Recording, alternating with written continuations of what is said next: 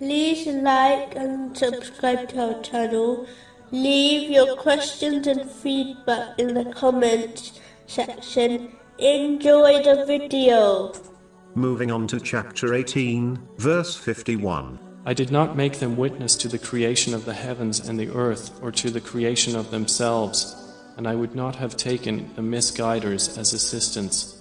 As Allah, the Exalted, alone created, and owns all the things in existence, including worldly and religious blessings, a Muslim must therefore understand that these blessings will only be obtained by them through the sincere obedience of Allah, the Exalted, by fulfilling His commands, refraining from His prohibitions, and being patient with destiny, according to the traditions of the Holy Prophet Muhammad, peace and blessings be upon him, and not through his disobedience. Anything one obtains through his disobedience will only become a source of regret and punishment for them in both worlds. This is why two people may possess the same blessing, but for one, it is a great blessing, but for the other, it is a source of their grief.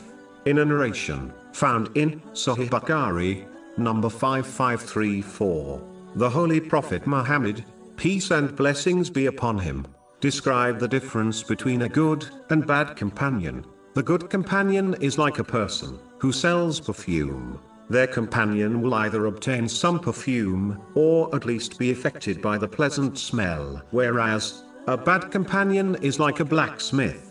If their companion does not burn their clothes, they will certainly be affected by the smoke. A separate podcast series, titled Companionship, has been produced which discusses this topic in detail. But to sum up, Muslims must understand that the people they accompany will have an effect on them, whether this effect is positive or negative, obvious or subtle.